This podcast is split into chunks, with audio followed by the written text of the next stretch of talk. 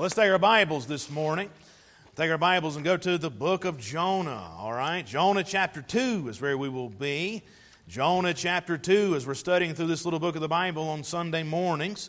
And we'll finish up chapter 2 this morning, but as you're finding your place there, just want to remind us once again that when people think of the book of Jonah, they automatically think of Jonah and the what? Whale. Absolutely. Everybody thinks of Jonah and the whale, but this book is more than just that story. As amazing as it is, as uh, true as that event is, this book is more than just a man and a whale. There's much more to it, much more to learn from this little book of the Bible. Yes, we will learn much about Jonah. We'll learn much about Nineveh and other, other, other things in this book. But really, the greatest thing to learn about this book, as well as all of Scripture, by the way, but the greatest thing to learn in this little book of the Bible is the greatness of our God. And we will learn about His great care and mercy, His great kindness, His great power and love, His great forgiveness and compassion, His great wisdom and foresight, His great second chances that He gives. So much to learn about the Lord from this little book of the Bible. So please know this, all right? Maybe you want to put this little phrase at the heading of Jonah there, but know this about the book of Jonah.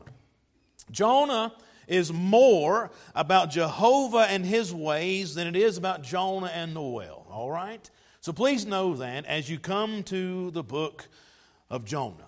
Now, as we come to chapter number two, we, we have seen so far that we know that uh, Jonah has been given a command from the Lord, and that was to do what, church? That was to go. He was to go to Nineveh and preach to that city.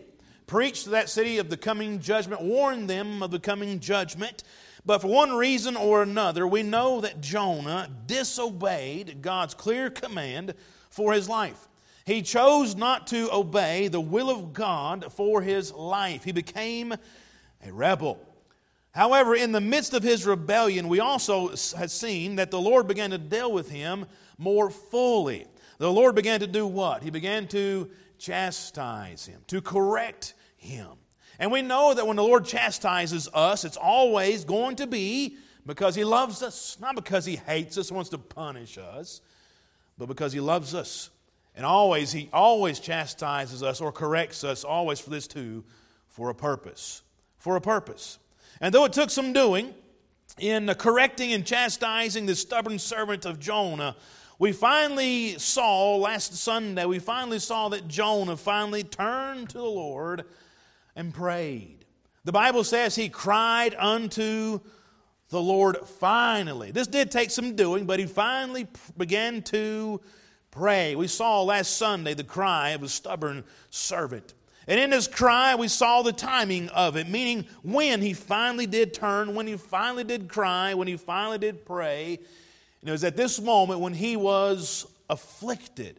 Even Jonah said, I cried by reason of mine affliction. Listen, affliction will get your attention. affliction will get your attention. It took a little more for Jonah, but God finally got it. So we saw the timing of it.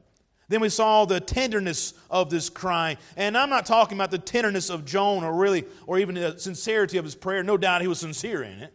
But that's not what we're talking about when we're thinking of the tenderness of Jonah's cry. Rather, we're talking about really the tenderness of God. We're talking about the kindness of our great God to hear the prayer of this rebellious, stubborn servant. You see, it's because of the mercy and grace of our great God that this allows us the opportunity in the first place to turn to Him and to cry out to Him and to pray in the first place because of his kindness and grace and mercy to us. Listen, we don't deserve any of that. We don't deserve his mercy or his grace, especially if we are rebelling and we know we are being a willing rebel against God. But yet, in his mercy, his grace, and in his goodness, he's still, God still patiently waits for us. He waits for the prodigal to come home. And it's actually that realization of His goodness that leads us to repentance in the first place. The Bible says in Romans 2 4, Or despisest thou the riches of his goodness and forbearance and longsuffering, not knowing that the goodness of God leadeth thee to repentance? It's really amazing to me how God would be so kind and generous and good to us, even though we don't deserve it. It's absolutely amazing every time I think about it. In church, I want to encourage you never get over that. Never get over that. But as we consider the cry of the servant, there's something else that uh, I would like for us to see. We didn't get to it last time, and I want to finish it today. I tried to get over this point, move from this point, and start the next message, but I just couldn't. So you'll just have to bear with me on this, all right? But I want to see this uh, this this uh, morning. I want to see in Jonah's cry. I want to see the testimony of it. I want to see the testimony of Jonah's crying. I want to park here for a little time, all right? And we'll find our reading and find this testimony in Jonah chapter number 2. And just so you know, Jonah 2 is absolutely loaded. I used to, when I would read through Jonah, I would uh, rush through these 10 verses. I would rush through chapter, chapter 2 of Jonah because I thought it was the other chapters that had more um, application for me.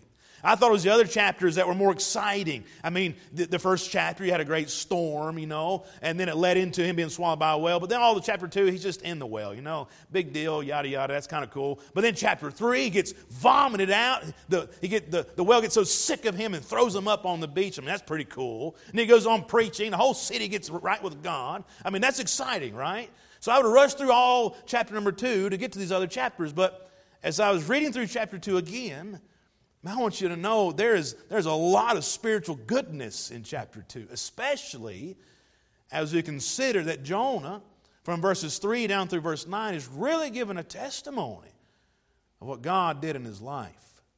And I want you to know from the very get go that testimonies are a very powerful tool that God can use. And really, outside of the scriptures themselves, is a very powerful tool. One of the most, if not the most, outside, of course, of Scripture. Powerful tool that God can use to reach someone else with the gospel or to reach a believer who is, who is uh, running from God. That testimony, how you as a believer came back to God, that testimony could warn another one or help rescue another prodigal. Testimonies are powerful, I'm telling you. But we see here in Jonah chapter 2 just that Jonah's testimony. Let's look at it together. Jonah chapter 2, and uh, we'll just start in verse number 1. It's only 10 verses here, so let's look at it together. Then Jonah prayed unto the Lord his God out of the fish's belly, and said, I cried by reason of mine affliction unto the Lord, and he heard me. Out of the belly of hell cried I, and thou heardest my voice. For thou hast cast me into the deep, in the midst of the seas, and the floods compassed me about. All thy billows and thy waves have passed over me. Then I said, I am cast out of thy sight. Yet I will look again toward thy holy temple. The waters compassed me about, even to the soul. The depth closed me round about. The weeds were wrapped about my head. I went down to the bottoms of the mountains. The earth with her bars was about me forever. Yet hast thou brought up my life from corruption, O Lord my God. When my soul fainted within me, I remembered the Lord. And my prayer came in unto thee, unto thine holy temple. They that observe lying vanities forsake their own mercy, but I will sacrifice unto thee. With a voice of thanksgiving, I will pay that, that I have vowed. Salvation is of the Lord. And the Lord spake unto the fish, and it vomited out Jonah upon dry land. Our fathers, we come to the Word of God in this portion of the service, I pray you to help us to understand it, apply it to our life. As the psalmist said, Open thou mine eyes, may behold wondrous things out of thy law. I pray that you please speak to our hearts from the precious Word of God this morning.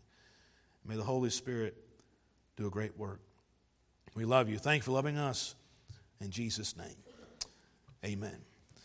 Now, as we look at Jonah chapter 2, I hope you noticed it already that Jonah is giving his testimony because in this chapter you see Jonah giving several personal pronouns. I believe it's no less than at least 25 personal pronouns in just 10 verses. That tells me that Jonah is telling a story, but it's not just any story. You see, it's his story, it's his testimony of him really getting right with God. And so the title of this morning's message is this The Testimony of a Prodigal Prophet. All right? The testimony of a prodigal prophet. And the first thing I'd like for us to see about this testimony is this, as he's giving it, is this. Number one, God's response to him. Now, what I mean by that is this how God was dealing with this prodigal prophet while Jonah is running from the Lord. Look at verse number three. For thou hast cast me into the deep, in the midst of the seas, and the floods compassed me about. All thy billows and thy waves passed over me. Now, I'm not going to spend much time on this point, seeing we really have looked at how God has been correcting Jonah ever since he fled from the presence of the Lord in chapter number, chapter number one. Uh, so I won't spend much time here. But, but we also need to understand that God's still correcting this prophet, chastising him, but he's given a, his testimony about it. And in giving a testimony about it, Jonah could not get away of how, at how God worked in his life. He couldn't get away at how God got his attention. That was part of his testimony. As he came back to God, God working in his life. He said in verse number three, For thou hast cast me. He knew who, who did it. He knew who did it. Uh, yeah, it could have been, we say that the, the, the sailors in chapter one, they're the ones that threw you in, but he understood who it really was working in his life. And then in verse 3 again, he says, Thy billows, thy waves passed over me. He knew who it was that was working in his life, working on him. He knew who it was that was correcting him. He knew it was the creator of those very waves and very billows, uh, the very storm. He knew it was the creator God, the Lord himself, that was working in his life. And as he's given his testimony, he wants that truth to be known. Truth to be known that it's God that was working and working things out for his, God's good pleasure. And I'm reminded of Philippians chapter 2 and verse 13. It says, For it is God which worketh in you both to will and to do of his good pleasure. Thank God, listen, thank God he still works in our lives, still working on me to make me what I ought to be, right? As the kids' song goes. Do we need to sing it? Anybody want to? No? Okay. But you know the song. We're not what we ought to be. So God continues to work. We're His workmanship created in Christ Jesus. Listen, what He does through correction and different things in our lives is He knocks off those rough edges and begins to make a masterpiece out of you. And you know He wants to see in you? He doesn't want to see just some good person, just some good Christian. No, no, no. He wants to see His Son, the Lord Jesus Christ, in you, the hope of glory. That's what He wants to see. So, Take note how God's response to him, he's working in his life, and in his testimony, Jonah knows that. But number two, here's where I really want to get to. Number two, not only we see God's response, number two, we see Jonah's remembrance. Look at verse number four. Then I said, I am cast out of thy sight, yet I will look again toward thy holy temple. The waters compassed me about, even to the soul. The depth closed me round about. The weeds were wrapped about my head. Verse number six. I went down to the bottoms of the mountains. The earth with her bars was against me forever. Yet hast thou brought up my life from corruption, O Lord my God. When my soul fainted within me, I remembered the Lord. And my prayer came in unto thee in thine holy temple. Understand at this moment, this was a crazy time for Jonah. For in these verses, he's describing his time in the belly of the great fish, in the belly of the whale. He's describing how the waters had surrounded him on every side. No doubt the sea waters inside that gullet of that whale were surrounding him, as well as the gastric juices were, were also surrounding, surrounding him. But he was surrounded by water on every side. He says he was in the depth, the deep that was closing all around uh, about him. I could imagine as the whale would dive deeper and deeper into the ocean, that the pressure of that water would intensify with, with each foot that whale would dive. I had to do a little research on this. But one scientist said at sea level, the air that surrounds us presses down on our bodies at 14.7 pounds per square inch. You don't feel it because the fluids in your body are pushing outward with the same force. But if you've dived down into the ocean, even a few feet, a noticeable change occurs. You can feel an increase of pressure on your eardrums, and this is due to an increase in hydrostatic pressure. And the deeper you go under the sea, the greater the pressure the water pushing down on you becomes. For every 33 feet you go down, the pressure increases by one atmosphere. The best I could tell, one atmosphere is, is 14 pounds per square inch. So you go down 33 feet uh, from where, where you're at now, or at least at sea level, 33 feet down, it's double the pressure. Many animals that live in the sea have no trouble at all with the high pressure of the water. Whales, for instance, can withstand, withstand dramatic pressure changes because their bodies are more flexible. Their ribs are bound by loose, bendable cartilage, which allows the rib cage to collapse at pressures that would easily snap the human bone. And by the way, as I read that, I had to pause and read verse number six again. And could the ribs be the bars that Jonah testifies of in verse 6 that the, as the whale would dive deeper into the depths, that his ribs will begin to collapse more and more around Jonah? Could it be? Sure, it could be, potentially that he's describing in verse number six. It's very interesting. But the article went on to say a whale's lungs can also collapse safely under pressure, which keeps them from rupturing. And this allows whales to hunt for giant squid at depths of over 7,000 feet or even, even further. So the depths that Jonah is facing, no doubt, uh, at this moment was pressing all around him, especially as the whale, uh, as the Bible says in verse number six, the whale went down to the bottoms of the mountain.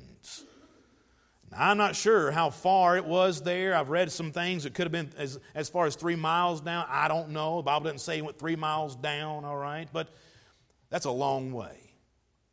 No doubt the pressure would be just pressing down upon that fish, which will be pressing upon Jonah himself.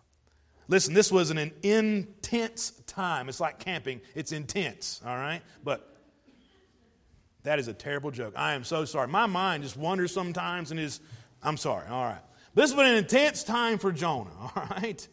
A very scary time, no doubt. Painful time, horrible time for Jonah. In this moment, it was so bad. Here's what Jonah said He said, My soul fainted within me. That word fainted, it means to collapse within oneself, be like the ribs of that whale collapsing around him, all right? Collapsing. So his soul fainted within him. So picture in your mind Jonah just crumbling. He's being crushed with him. And in this moment, as his soul's fainting, it would seem that all hope is absolutely lost. It would seem was all over for him when his soul fainted within him. But as Jonah was enduring this pain, enduring this great pressure, enduring this intense time, he had a memory. He remembered something. He remembered what had happened. He rather he remembered someone. He remembered verse number 7 the Lord. He remembered the Lord. And uh, what memory, though, of the Lord did he recall? That's the question I had. No doubt he had many things he could think about God with, and uh, his time as he was serving, serving there in the northern kingdom, uh, time he was a prophet there and helping people, serving under the king. Uh, no doubt those times when God did a great work in the, in the kingdom and, and in his life, you can think about those moments, answered prayer, sure, all of that. But what specifically did he think, think about? Let me ask you, could it be that as Jonah was in the midst, in the belly of this well, could it be that Jonah was thinking back to the exact place he left the Lord? Look at verse number four with me. Then I said, I, will ca- I, was, I am cast out of thy sight, yet I will look again toward thy holy, what's the last word? Temple. All right, look at verse number seven. When my soul fainted within me, I remembered the Lord, and my prayer came in unto thee into thine holy, what's the last word? Temple.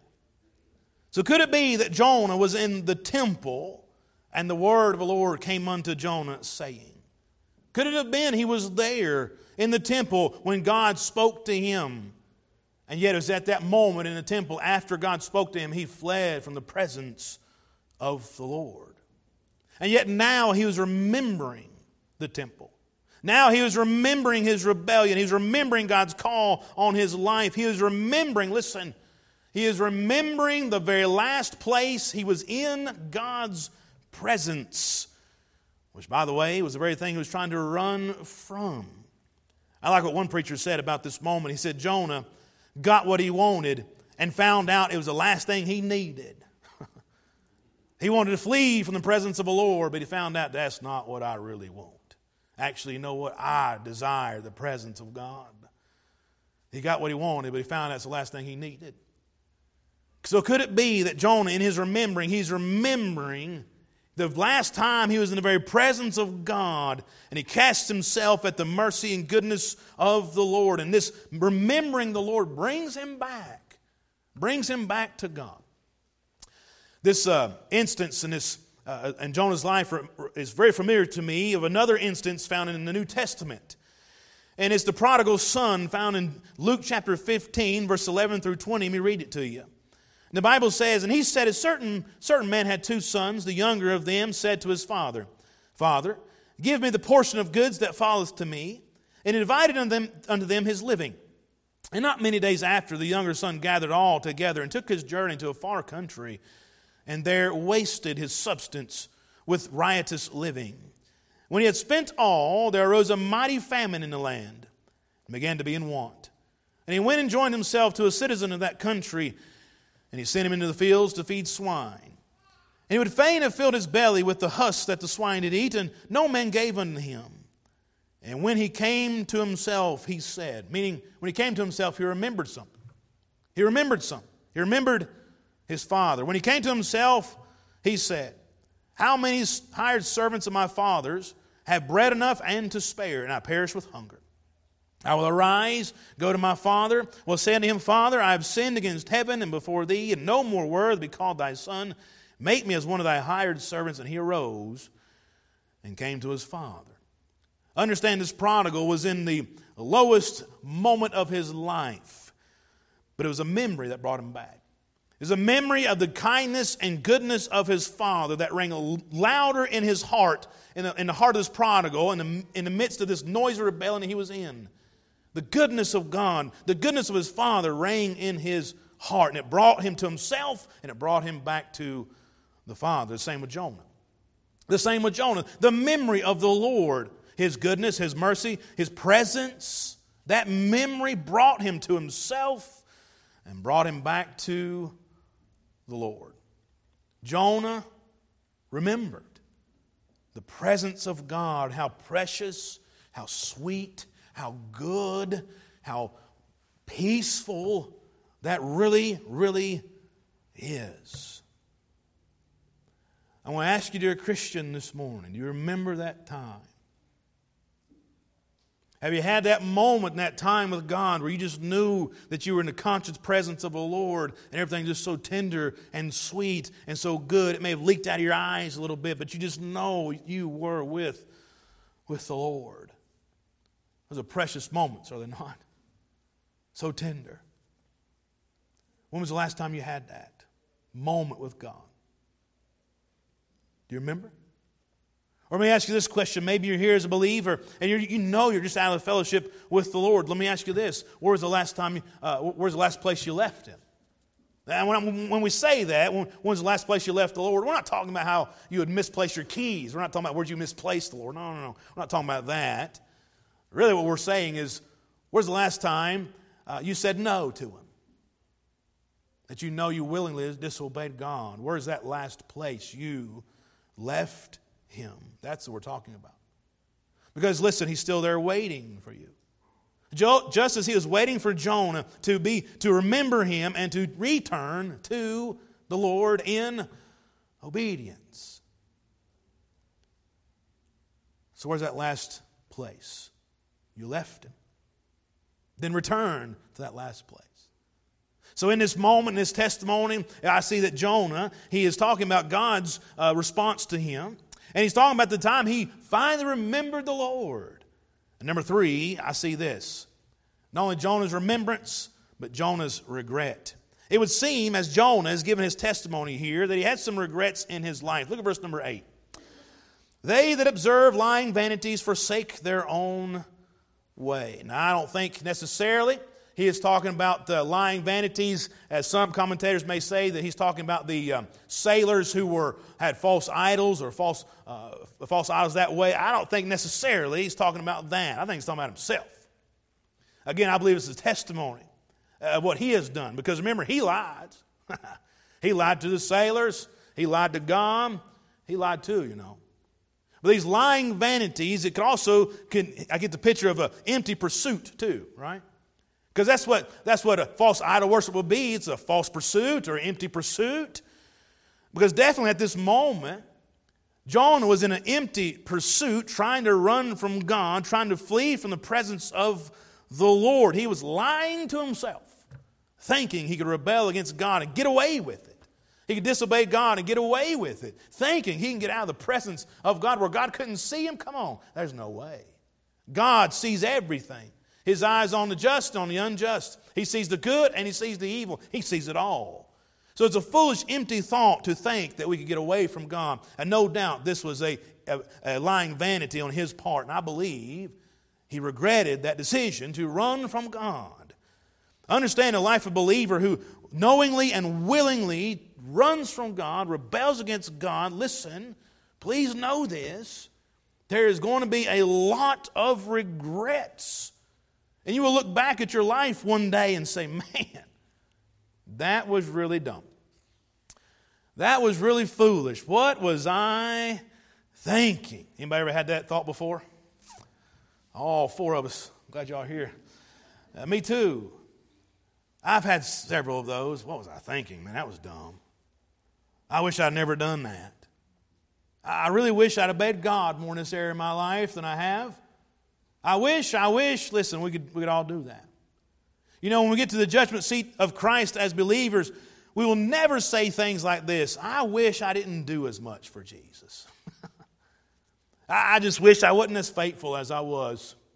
You'll never say that. I wish I didn't give as much. Wish I kept back more for myself. You'll never say stuff like that. But I think the opposite will be true. I think there'll be some regrets, and folks think to themselves, I wish I'd given more. I wish I'd served more. I wish I'd obeyed God more fully in this area of my life. I wish I'd just been simply faithful. I wish, and you can fill in the blank, right? Life does have regrets from time to time, absolutely. There's plenty of lying vanities, plenty of regrets in life, but listen, serving God and obeying Him will never be one of them. Ever. So get to it. Obey Him, serve Him, live for Him. You will never, ever regret that. Young people in here, listen. I know the world says go do this and this and the other thing for yourself. Live for yourself. That is an empty life. Empty. But a life that's lived for the Lord is a full life. And there's no telling what you could possibly do to help someone else as you live for the Lord, even as a young person. Hey, listen, I'm thankful that there was a sold out teenager on my football team who decided to live for Jesus, yes, even playing football in high school. Invited me to church, heard the gospel, and got saved. I'm standing before you as your pastor because a teenager was sold out to God and decided to live for the Lord and be a witness. So be one. Live for the Lord. You'll never regret it. You'll never regret those moments. So I see in this testimony that Jonah, he had a regret, no doubt, running from God. You're going to regret it every time. But lastly, I see this quickly. In Jonah's testimony is this Jonah's repentance. Look at verse number 9. But I will sacrifice unto thee with a voice of thanksgiving. I will pay that I have vowed. Salvation is of the Lord. And the Lord spake unto the fish, and it vomited out Jonah upon the dry, the dry land. Understand, Jonah finally got right with the Lord, at least for a short time. he finally turned back to God. Jonah finally did this. He finally said, Yes, sir. He finally said, I will obey. I will do what you've asked of me. Yes, sir. I will. Understand Jonah in this moment, he finally repented. Now, sometimes people get it mixed up with the word repent. They think it's a bad word. They think it has uh, bad connotations to it, just so judgy, you know. Repent's a great word. It's a Bible word, and I believe it's a very gracious word. That God would allow us space, opportunity, time to, to repent. You see, the word repent simply means a change of mind that results in a change of action. And that's exactly what happened with Jonah here. He changed his mind about what he was doing, about his way and what God has said, changed his mind, which resulted in a change of action. He went from, I will not go to Nineveh, to, yes, sir, I will go. I will pay. I will obey. I will pay that I have vowed. He went from I will not to I will. So repentance is a good word. It's as simple, simple as a change of mind that results in a change of action.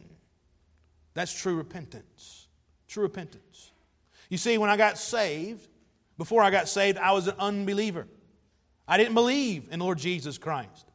But once I heard the gospel of his death, burial, and resurrection for me, and if I call upon him, he would save me, I believed that message, which resulted in an action of this calling upon the Lord to save me. You see, repentance is a good word. It's a 180 that changes your actions. That's true repentance. That's as simple as I can put it. That's it. And maybe you're here this morning and you don't know the Lord. Listen, you need to repent of your unbelief. You need to trust Him and call upon Him. Or maybe here you do know Jesus as your Savior. And listen, but you're not, you're not in fellowship with Him. You're not walking with Him as you should. You're not obeying Him. You, you know it. Physically, yeah, you're at church, but mentally, spiritually, emotionally, you're checked out somewhere else. Listen. Then change your mind on that. Repent. Obey the Lord. And let it change your actions. Repent is a great great word. And that is something that Jonah never regretted. I guarantee it. But in this moment, he went from I'm not going to to yes, finally he did. And it took a lot, a lot to get to that point. God had to work in his life. He had to go through a lot of affliction. He had to go through a lot of pain and other things. For three days, finally, after three days and three nights in that affliction, he said, I will cry unto the Lord. I will pray.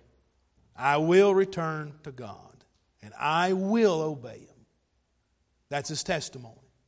Testimony of a prodigal prophet, of God's response to him, Jonah's remembrance of the Lord, Jonah's regrets he had, no doubt, but also of his, of his repentance. And I believe this testimony, I believe this testimony is a testimony of a, of a warning, really, to a potential prodigal it's a testimony to a potential prodigal. Don't go the way of Jonah and running from God. Don't do it. Rather, obey him. I believe it's a testimony of grace if you have run from God to return to him. Because listen, Jonah came back and you can too. And there are many others who, who know Jesus as their Savior, have run from him in their life, but have returned. And they too are a trophy of grace as they repented, came back, and followed God. Listen, you can do the same. And it's the testimony of second chances, which we'll get to next Sunday as we look at chapter number three. As God graciously gives Jonah another opportunity, He does the same for us. But let this testimony be a help to you today. Let this testimony be an encouragement to you today, and let it be a warning. If you're away from God, come back. If you have a tendency at this moment, you're, you're thinking, I'm going, this is not for me, I'm going to run from God, let it be a warning. Don't do it. God knows how to get our attention. Stay close to Him. You'll never regret serving and following the Lord with your life. This is a testimony we can see